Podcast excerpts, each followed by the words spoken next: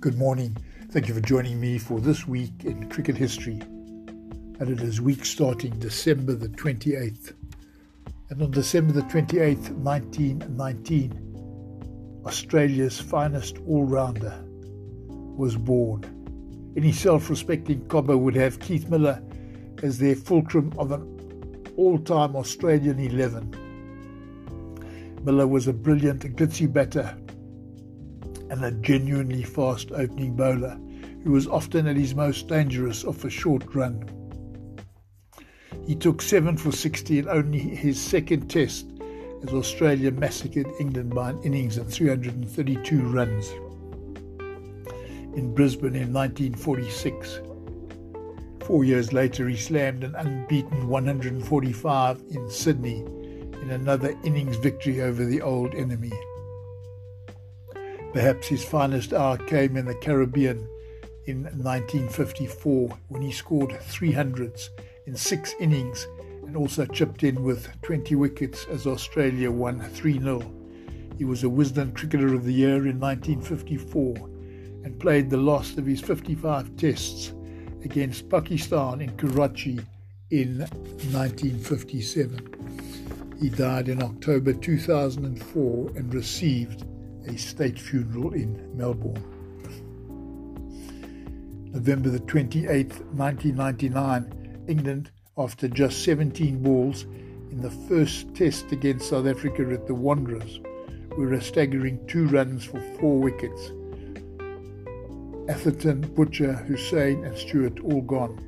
South Africa went on to win by an innings, with Allan Donald and Shaun Pollock sharing 19 of the 20 wickets to 4.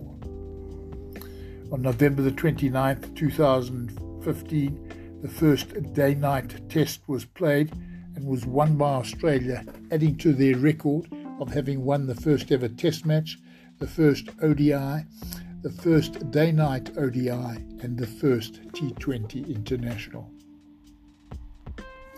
On November the 30th, 1998, South Africa sealed their first Test victory over the West Indies.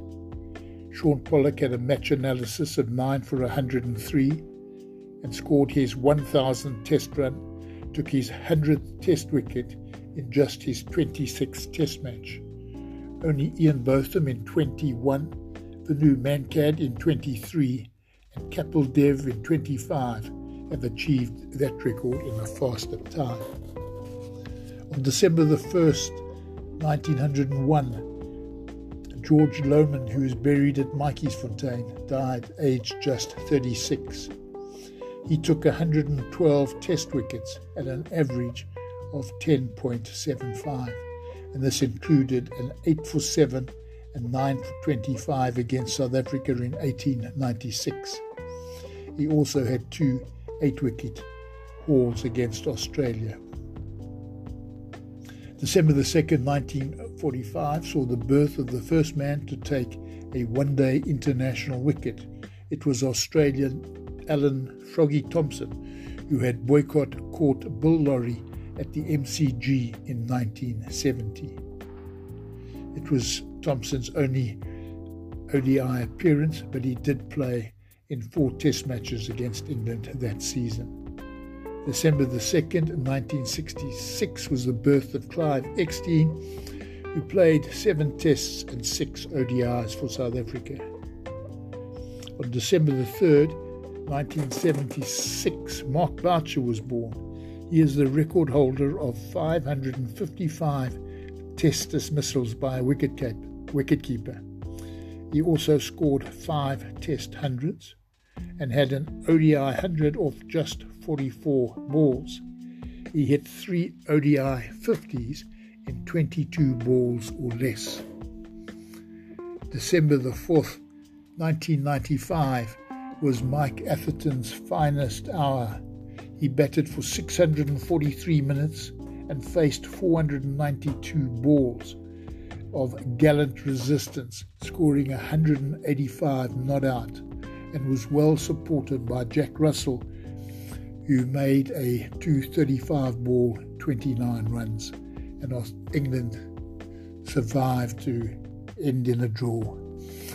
On December the 4th, 2021, Ajaz Patel took all 10 wickets of the Mumbai Test for New Zealand, becoming the third bowler to do so after Jim Laker and Anil Kumble.